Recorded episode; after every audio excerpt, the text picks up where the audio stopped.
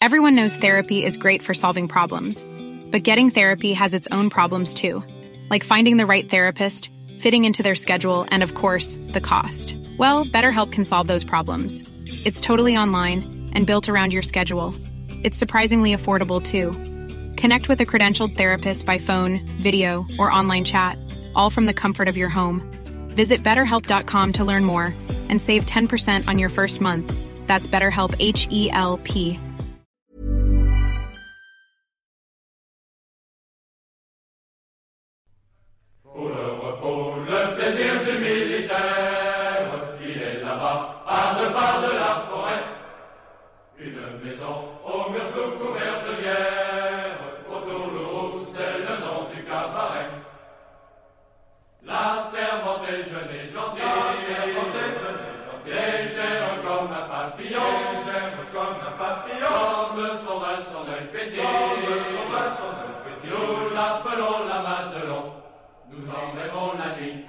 nous y pensons le jour, le jour, ce n'est que Madelon, mais pour nous c'est l'amour, la Madelon, la servir à boire, la Madelon, sous la tonnelle, son jupon.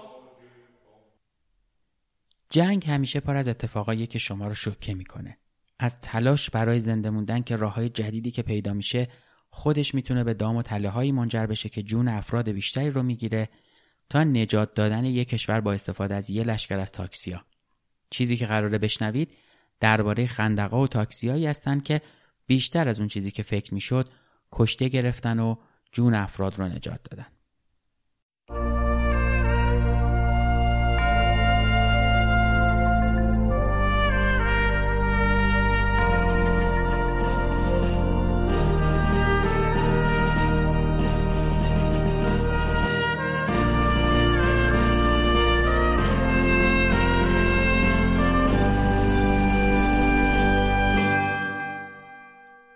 سلام من احسان طریقت هستم و به قسمت 67 م پادکست پرچم سفید خوش اومدید.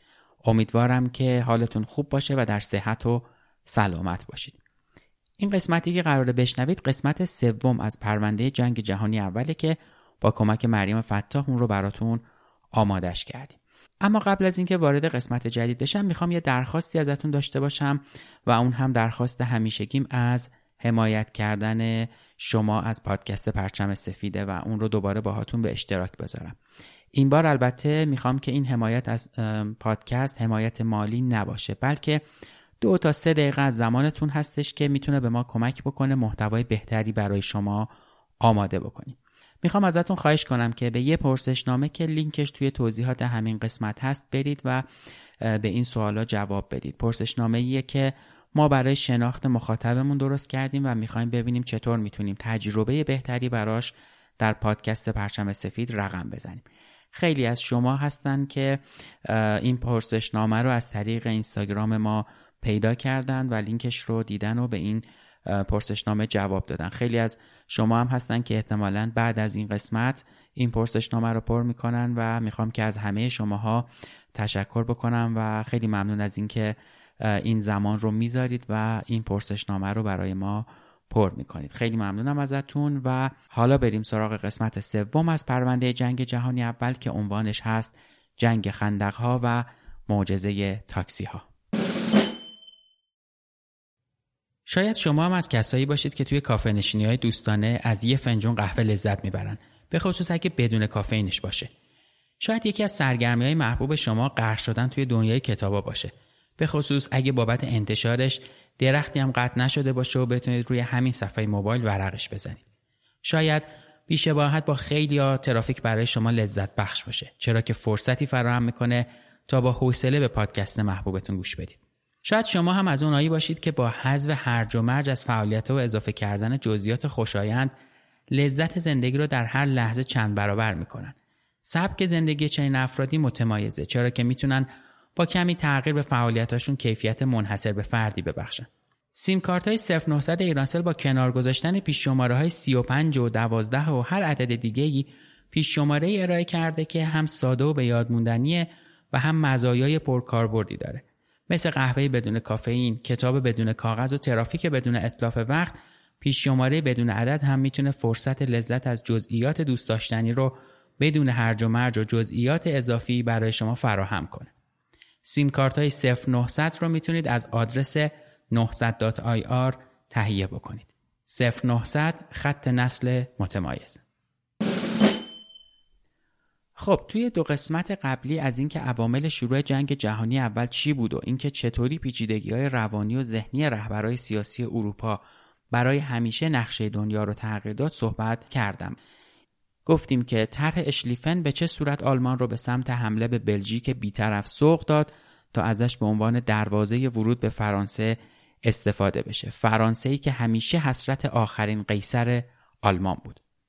از سمتی چون بلژیک متحد و تحت حمایت بریتانیا بود برای بریتانیا راهی جز اعلان جنگ به آلمان باقی نذاشت. حالا بریم سراغ ادامه روایت طولانی جنگ جهانی اول.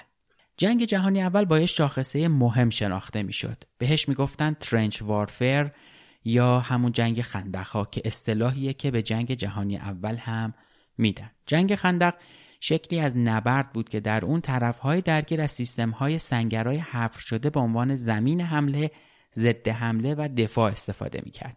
استفاده گسترده از مسلسل ها و توپ ها تو جبهه غربی به این معنی بود که هر سربازی که در معرض شلیک قرار می گرفت قطعا دچار آسیب می‌شد یا در بدترین حالت به کام مرگ فرو می‌رفت. بنابراین برای محافظت از جسم و جون اونها در برابر آتش دشمن تنها کاری که می‌شد انجام داد این بود که زمین رو حفر بکنن و اونجا پناه بگیرن. سنگرها از سربازا در برابر گلوله ها محافظت می‌کردند اما همین سنگرهای حفر شده در خاک اروپای همیشه بارونی خطرات خودش رو هم به همراه داشت.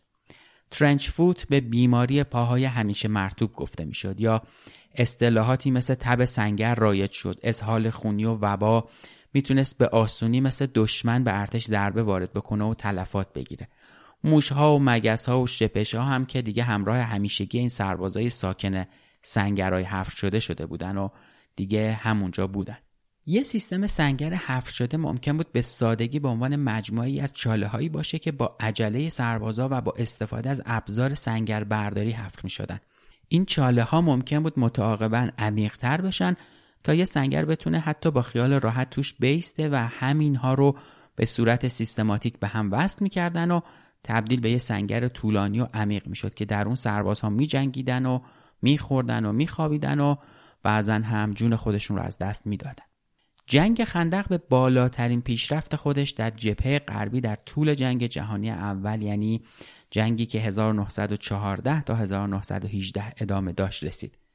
وقتی که سپاهی از میلیون ها مرد در صفی از سنگرها که از سواحل بلژیک تا شمال شرقی فرانسه و تا سوئیس ادامه داشت اونها در این سنگرها روبروی همدیگه قرار گرفتن. این سنگرها تو چند ماه اول شروع جنگ بعد از تهاجمات بزرگ آلمان و فرانسه در برابر آتش مرگبار مسلسل و توپخونه به وجود اومده بودند. مقدار خیلی زیادی از گلوله هایی که در هوا در شرایط جنگی در حالی جولون دادن بودن و از این سمت به اون سمت می‌رفتن و در محیط و فضای نبرد بودن سربازها رو مجبور می‌کردن برای به دست آوردن پناهگاه و زنده موندن در خاک نقب بزنن و اونجا رو بکنن و همونجا بمونن سیستم خندق معمولی تو جنگ جهانی اول شامل مجموعی از دو، سه، چهار یا چند تا خط سنگر بود که به موازات همدیگه قرار داشتن و عمق اونها حداقل یک و شیش دهم کیلومتر هم می‌شد. هر خندق در یک نوع زیگزاگ حفر می‌شد تا هیچ دشمنی که در انتهای یه بخشی از اون بیسته نتونه به بیشتر از چند متر از طول اون شلیک بکنه. هر کدوم از خطوط اصلی سنگرها هم توسط یه سری از سنگرهای ارتباطی که تقریبا عمود به اونها حفر شده بود به همدیگه و به خط عقبی متصل می شدن. غذا، مهمات، نیروهای تازه نفس، مرسولات پستی و سفارشا از طریق همین سنگرها تحویل داده می شد. شبکه پیچیده سنگرها شامل پستای فرماندهی، انبارهای تدارکات، ایستگاه های کمک های اولیه، آشپزخونه ها و دستشویی و مستراها بودند. مهمتر از همه هم اینکه این سنگرها دارای مکانهای مشخصی برای مسلسل بود که برای دفاع در برابر حمله قرار گرفته بودن و گودالایی به اندازه کافی هم عمق داشتن که تعداد زیادی از نیروهای مدافع رو در زمان بمباران دشمن می‌تونست تو خودش پناه بده. اولین سنگر یا خط جلوی سنگرها به عنوان خط پاسگاه شناخته می شد و توسط مسلسل های پراکنده که در پشت در همتنیدگی های متراکم سیم خاردار پخش شده بودند نگه داشته می شد. خط اصلی مقاومت مجموعی موازی از دو سه یا چهار خط سنگر بود که بخش عمده ای از نیروهای مدافع رو در بر می گرفت. توپخونه های مدافع ها در پشت خط اصلی سنگر مستقر می شد و هر خط اصلی از سنگرها هم با میدونهایی از سیم خاردار روبرو بود که برای کاهش سرعت و درگیر کردن پیاده نظام مهاجم طراحی شده بودند. با پیشرفت جنگ جهانی اول هر دو طرف به ویژه آلمانی ها های خندق را با عمق و استحکام بیشتر توسعه دادن تا اطمینان حاصل بشه که دشمن نمی‌تونه در نقطه خاصی به پیشرفت دست پیدا بکنه. آلمانیا یه سیستم دفاعی خیلی پیچیده رو با استفاده از سنگرهای بتونی که ساخته دست انسان بود ایجاد کردن. یعنی پناهگاه های بتونی در برابر شلیک مسلسلا پشت این دیوارهای بتونی خطوط بیشتری از سیم خاردار و سنگرها و گودالها وجود داشت که باز هم اونها با بتون تقویت شده بودن تا در برابر بمباران توپخونه بتونن مقاومت بکنن تو پشت همه این پدافندا هم هنوز خطوط بیشتری از سنگرها وجود داشت که عملا از تیررس توپخونه دشمن خارج می شدن تا سال 1918 که آلمانیا سیستم سنگری رو ساخته بودند که عمق اون حدود 22 کیلومتر بود. It was also this week that saw the Pact of London when France, Britain, and Russia agreed that none of them would make a separate peace with Germany or Austria Hungary. They would fight to the end. In the Western Front, it seemed like it might well be the end. The Germans had advanced toward Paris for two weeks, and the final battle of that offensive was approaching. Now, as the Germans neared Paris, the French were finally gaining a bit of an advantage. In spite of their massive losses the past three weeks, they had a newly recruited and newly formed army, while the exhausted Germans had been advancing for 33 straight days.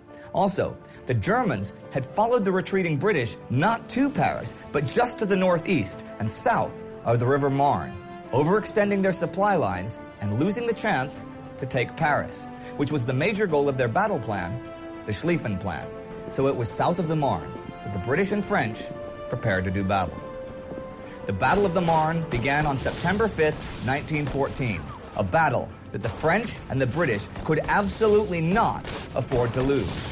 Over two million troops were engaged in this battle. The French used the railways to constantly take up new positions and outmaneuver the Germans.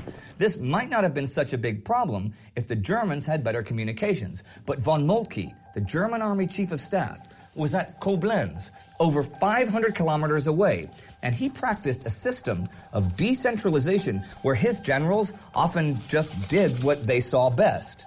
Moltke was also very high strung, and by this point, he was talking to himself and, and writing letters to his wife where he would freak out about the amount of blood being shed and the feeling that he must personally answer to it. It's that time of the year. Your vacation is coming up. You can already hear the beach waves, feel the warm breeze, relax, and think about work. You really, really want it all to work out while you're away. Monday.com gives you and the team that peace of mind. When all work is on one platform and everyone's in sync, things just flow wherever you are. Tap the banner to go to Monday.com. Everyone knows therapy is great for solving problems but getting therapy has its own problems too, like finding the right therapist, fitting into their schedule, and of course, the cost. Well, BetterHelp can solve those problems. It's totally online and built around your schedule. It's surprisingly affordable too. Connect with a credentialed therapist by phone, video, or online chat, all from the comfort of your home. Visit betterhelp.com to learn more and save 10% on your first month. That's BetterHelp H E L P. دومین نبرد مهم جنگ جهانی اول نبرد اول مارن بود که این نبرد رو مردم فرانسه به عنوان یک معجزه تلقی می‌کنن. اگه مقاومت مردم پاریس نبود آلمان در چند قدمی پاریس بودن و سقوط پاریس هم حتمی بود. تو شیشم سپتامبر 1914 حدود سی مایلی شمال شرقی پاریس ارتش شیشم فرانسه به فرماندهی ژنرال میشل جوزف مانوری به جناح راست ارتش اول آلمان حمله می‌کنه و اولین نبرد سرنوشت ساز مارن رو در پایان ماه اول جنگ جهانی اول شروع می‌کنه. بعد از حمله به بلژیک بیطرف و پیشروی به سمت شمال شرقی فرانسه تا پایان ماه اوت سال 1914 نیروهای آلمانی در حال نزدیک شدن به پاریس بودند. شکستهایی که فرانسوی ها در نبرد مرزها از آلمان ها خورده بودند محرکی شد تا آرایش و روش جنگی خودشون رو تغییر بدن. اون چه که واضح بود این بود که با سیستم قبلی نمی‌شد دیگه با آلمان ها مواجه شد. بنابراین تو پاریس در انتظار حمله آلمان دولت مضطرب فرانسه ژنرال 65 ساله یعنی جوزف سیمونی گالینی رو به عنوان فرماندار نظامی پاریس منصوب می‌کنه. گالینی با پیش بینی اینکه آلمانیا تا 5 سپتامبر به پاریس می‌خوان برسن نمی‌خواست بیکار بشینه و منتظر حمله و تهاجم باشه. تو روزهای اول سپتامبر اون موفق شد فرمانده کل فرانسه یعنی جوزف ژفر رو متقاعد بکنه که برای دفاع تهاجمی از پایتخت ارتش ششم مانوری رو از جبهه دور بکنه. تو همین زمان ژنرال الکساندر فون کلاک در رأس ارتش اول آلمان از دستورات ستاد فرماندهی خودش برای دو برابر کردن و حمایت از ارتش دوم ژنرال کارل فون بولو سرپیچی می‌کنه و به این ترتیب از ارتش خودش در برابر حملات احتمالی فرانسوی از سمت پاریس محافظت می‌کنه. کلاک که نمی‌خواسته خودش رو تابع فرماندهی ژنرال فون بولو قرار بده به نیروهاش دستور میده که تا به تعقیب ارتش پنجم فرانسه که در حال عقب نشینی بود بپردازند. این ارتش فرانسه تحت فرماندهی ژنرال چارلز لانرزاک بود که خیلی رزومه خوبی در نبردها نداشت و با مشکلات و شکست هایی که داشت چند وقت بعد و بعد از یه مدت ازل میشه. آلمانا از رودخونه مارن در سوم سپتامبر عبور می‌کنن و به تعقیب فرانسویا مشغول میشن. وقتی که گالینی همون ژنرال تازه منصوب فرانسوی از حرکت کلاک مطلع میشه می‌فهمه که ارتش ششم فرانسه یا به عبارتی ارتش جدید پاریس فرصت حمله به این جناح آلمانی رو پیدا کرده. بنابراین بدون تردید آرایش ارتش برای حمله به آلمان رو شروع می‌کنه.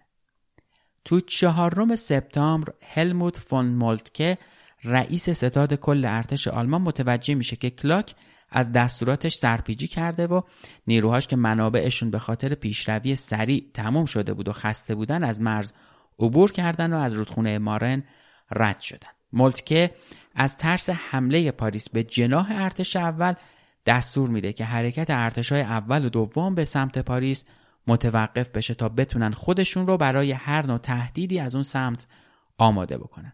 با این همه دستور خیلی دیر صادر میشه چون گالینی قبلا ارتش خودش رو برای حمله آماده کرده بوده و جوفر هم با کمک وزیر جنگ بریتانیا یعنی لورد اچ اچ کیچنر حمایت وعده داده شده نیروی اعزامی بریتانیا یعنی BEF رو به دست آورده بوده. تو صبح روز 6 سپتامبر 150 هزار سرباز ارتش ششم مانوری به جناح راست ارتش اول آلمان حمله می‌کنن که تلاش آلمان ها برای دفع حمله منجر به باز شدن یک شکاف بزرگ به فاصله 50 کیلومتری بین نیروهای ارتش اول کلاک و ارتش دوم بلو میشه. با این اقدام و یک اقدام سریع ارتش پنجم فرانسه تحت رهبری یه رهبر جدید یعنی ژنرال لوئیس فرانشدت دیسپری که توسط جفر به جای لانرزاک منصوب شده بود و لشکرهای بی ای اف بریتانیایی همه به داخل این شکاف سرازیر میشن و همزمان به ارتش دوم آلمان حمله می‌کنن. نبردای شدید طی چند روز بعد ادامه پیدا می‌کنه و ارتش خسته مانوری تنها تونستن تا چند روز مقاومت بکنن و فقط یک معجزه تونست پاریس رو از سقوط نجات بده و اون معجزه داستان خیلی جالبی داره. تقویت سپاه فرانسه در هفتم سپتامبر توسط سپاهی متشکل از 6 هزار نفر که با تاکسی از پاریس به مارن اومده بودن اتفاق میفته. این تاکسی های شرکت رنو بودن که تونستن پاریس رو در اون سال نجات بدن. داستان هم از این قراره که قبل از شروع جنگ پاریس بیشتر از ده هزار تا تاکسی داشته با این همه با شروع جنگ جهانی اول تنها سه هزار تاکسی هنوز تو پاریس در حال خدمت بودند که معمولا هم توسط راننده های 55 تا 65 ساله هدایت می شدن. خیلی از این تاکسی ها متعلق به شرکت تاکسیسازی رنو بودن و در نتیجه به دلیل نقشی که در انتقال سربازا به اولین نبرد مارن از 6 سپتامبر تا 8 سپتامبر داشتن توجه عموم رو به خودشون جلب می‌کنن و بعد از این نبرد اسم این ماشین به تاکسی مارن شهرت پیدا می‌کنه. در طول نبرد هم لشکر 62 ارتش فرانسه به ایستگاه راه آهن تو خارج از پاریس می‌رسه که فاصله قابل توجهی از مکان نبرد اصلی داشته.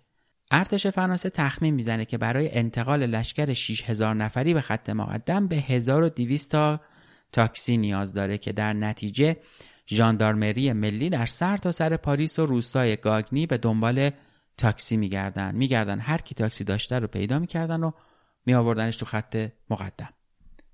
تو 6 سپتامبر 1914 ژنرال گالینی حدود 600 تاکسی رو از مرکز پاریس جمع آوری می‌کنه تا سربازها رو به جبهه‌ای توی 50 کیلومتر دورتر از اون نقطه ببرن. هر تاکسی پنج سرباز رو حمل می‌کرده چهار سرباز در عقب و یک سرباز هم در کنار راننده فقط چراغ عقب تاکسی ها هم باید روشن می شده. به راننده ها دستور میدن که چراغ های تاکسی جلویی رو دنبال بکنن. راننده ها هم به دلیل وعده بازپرداخت مسافت طی شده مایل بودن که خدمات خودشون رو به ارتش فرانسه ادامه بدن که همین خودش منجر به یک مسابقه و رقابت بین راننده های تاکسی برای رسیدن به نقاط جمعآوری و همینطور ترافیک تو اون نقاط می‌شد. اکثر تاکسی ها تو 8 سپتامبر از دور کار خارج شدن اما بعضیاشون برای حمل مجروحا و پناهندگان باقی موندن و به خدماتشون ادامه دادن. اگرچه تاکسی های مارن برای حمل و نقل اعضای لشکر 62 مورد استفاده قرار می گرفتن اما شهرت عمومی اونها عمدتا به دلیل ماهیت بداهه این تلاش بود.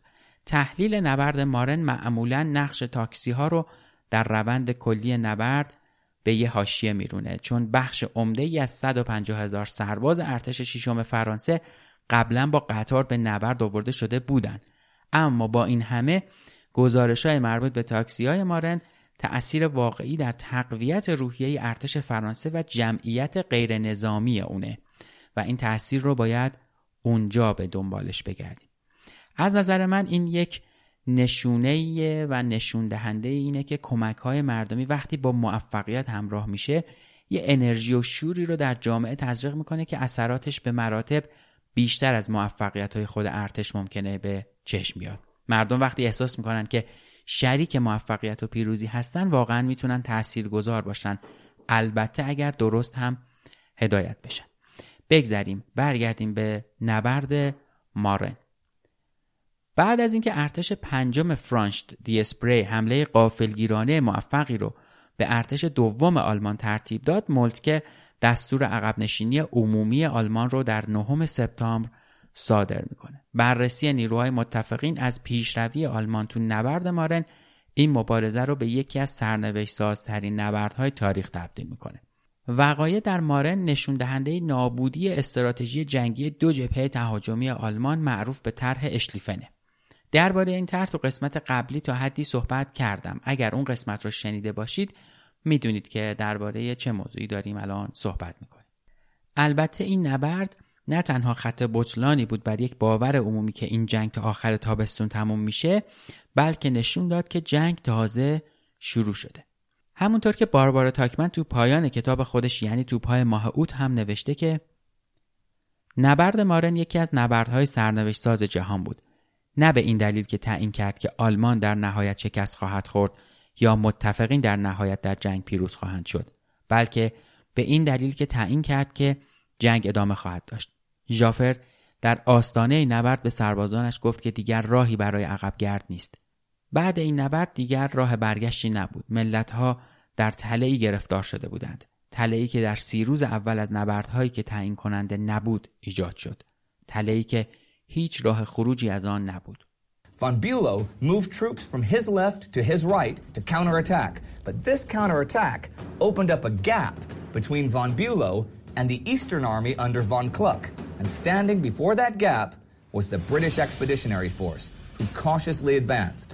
Von Bülow's army was now cut off from von Kluck's, with communications almost non-existent. This is where the taxi legends come in. As the French surged and the Germans reinforced, the French general Joseph Gallieni did something that he quoted as at least out of the ordinary, and indeed it was something nobody had ever done before. Gallieni requisitioned all the Paris taxicabs to shuttle reserves 50 kilometers from the city to the front. Now, the automobile was still in its infancy, and this was over 400 cars, a huge amount for the time, and most of the soldiers had never had the luxury of riding in an automobile. Two things, though. The actual impact of this on the battle was quite modest, and the taxi drivers were paid. Their meters were running the entire time. On September 8th, the battle, and you could argue the whole war, and even the whole 20th century, hung in balance. Attack and counterattack all across the line, and it was simply a question of who would crack first. همونطور که گفتم نبرد مارن به معجزه مارن هم معروفه خونین ترین نبرد جنگ تا به امروز در جبهه غربی بوده که حدود 250 هزار کشته از هر طرف داشته. به طور کلی این یه پیروزی برای متفقین به حساب می اومد چون اونها با موفقیت تونستن جلوی پیشروی آلمان به سمت پاریس رو بگیرن و در نتیجه تحقق طرح اشلیفن رو ناکام بذارن. ارتش آلمان بعد از نبرد عقب نشینی کرد و فرمانده کل اونها یعنی فون مولتکه که به فرمان روای خودش یعنی قیصر ویلهلم دوم گفته بود آلی جناب ما جنگ را باختیم اما متفقین نتونستن پیروزی خودشون رو با شکستن خطوط آلمان دنبال بکنن و تا پایان سال هر دو طرف سنگر گرفتن و بنبست جنگ خندق رو رقم زدن که مشخصه جبهه غربی برای چهار سال بعدی جنگ بود. تو آغاز جنگ هر دو طرف برنامه هایی داشتن که برای ارائه یک جنگ کوتاه روی اون حساب می‌کردن. نبرد مارن دومین نبرد بزرگ در جبهه غربی بود. بعد از نبرد مرزها و یکی از مهمترین رویدادهای جنگ باید از این نبرد نام ببریم. در حالی که تهاجم آلمان در شکست قاطعانه آنتانت یا همون متفقین در فرانسه خودش با شکست مواجه شد ارتش آلمان بخش خوبی از شمال فرانسه و همچنین بیشتر بلژیک رو اشغال کرد و شکست طرح 17 فرانسه بود که باعث این وضعیت شد.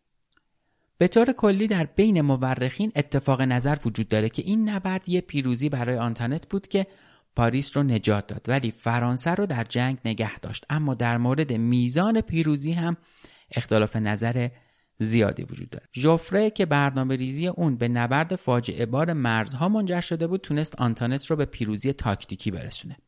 اون از خطوط داخلی برای انتقال نیروها از جناح راست خودش به جناح چپ استفاده کرد و ژنرال ها رو اخراج کرد با توجه هم به توزیع مجدد نیروهای فرانسوی ارتش اول آلمان دارای 128 گردان بود که با 191 گردان فرانسوی و بی اف نیروهای بریتانیایی روبرو می شدن.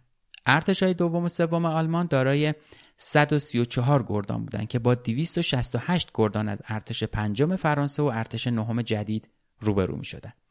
اونا تا زمان مناسب در برابر ضد حملات مقاومت کردند و بعدش تمام توان خودشون رو جمع کردن تا سربلند از نبرد مارن خارج بشن. همونطور که ژوفره خودش در خاطراتش میگه که اون بوده که نبرد مارن رو ممکن کرده.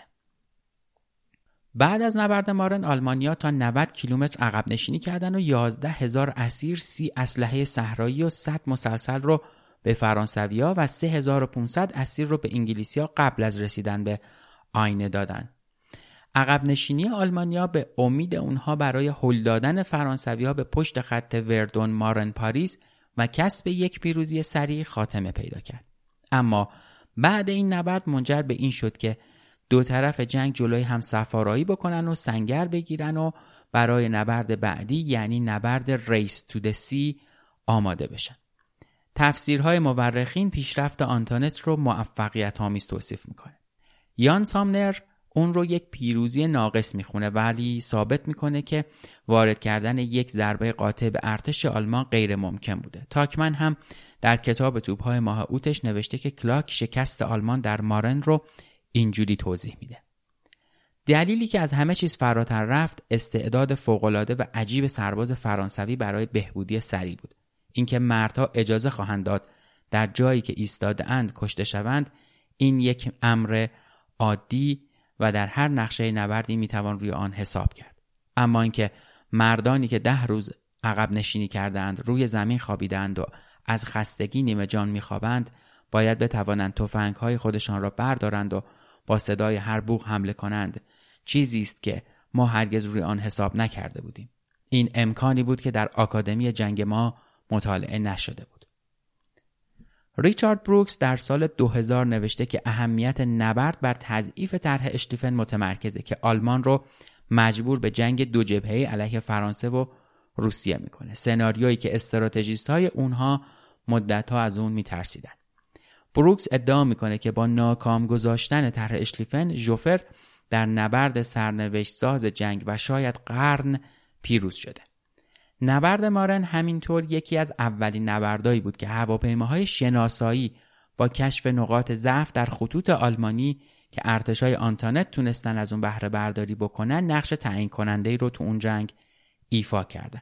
بیشتر از دو میلیون مرد در نبرد اول مارن جنگیدن و اگرچه آمار رسمی دقیقی برای تلفات این نبرد وجود نداره تخمینایی برای اقدامات ماه سپتامبر در امتداد جبهه مارن برای همه ارتشا اغلب به صورت حدودی ارائه می شده. 500 هزار کشته یا زخمی تلفات فرانسوی در مجموع حدود 250 هزار نفر بود که 80 هزار نفر از اونها رو کشته ها باید به حساب آورد.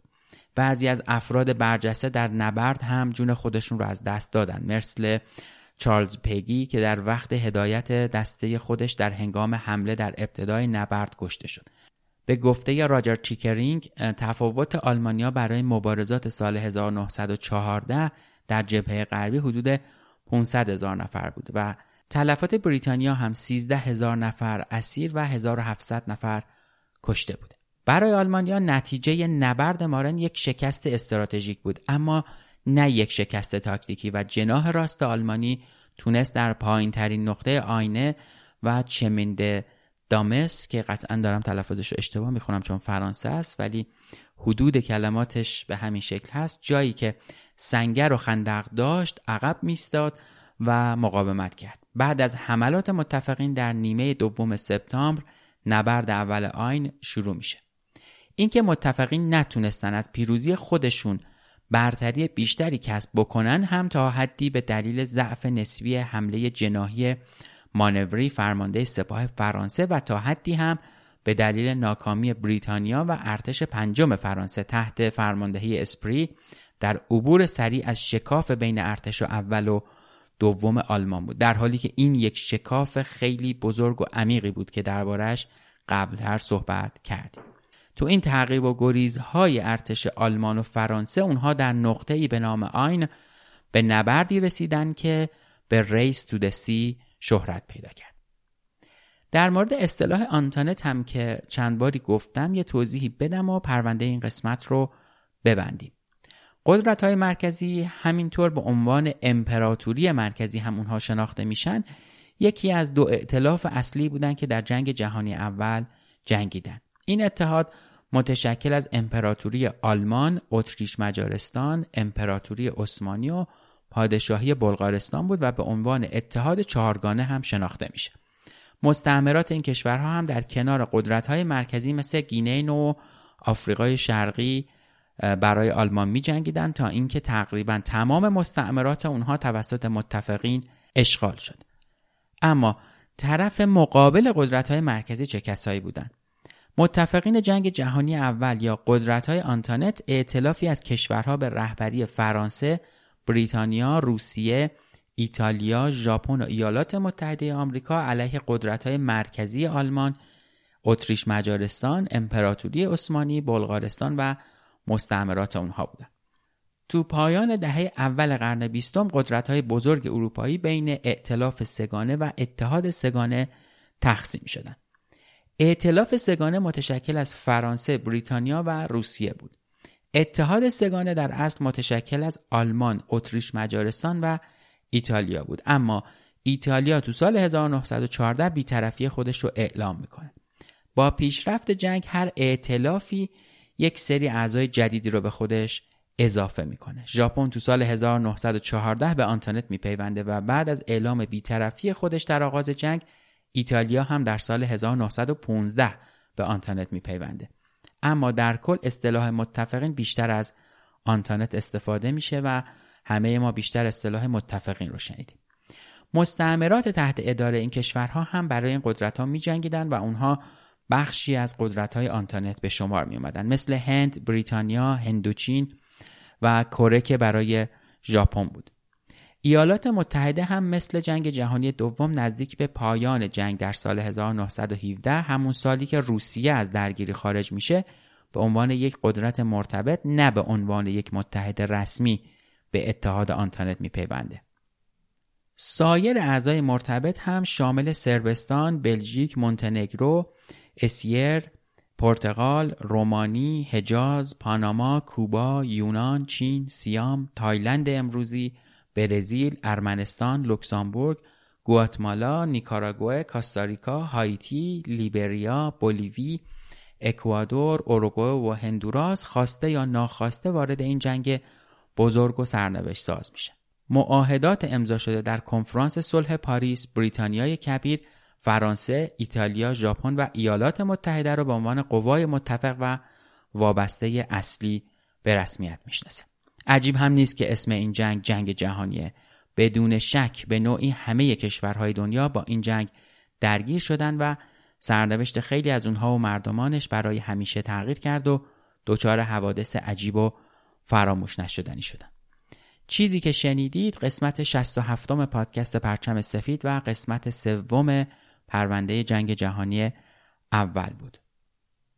پادکست پرچم سفید درباره یکی از سیاهترین و تاریکترین اتفاقهایی که در تاریخ بشر رخ داده و میلیون ها آواره، کشته و زخمی به جا گذاشته. موضوعی به نام جنگ.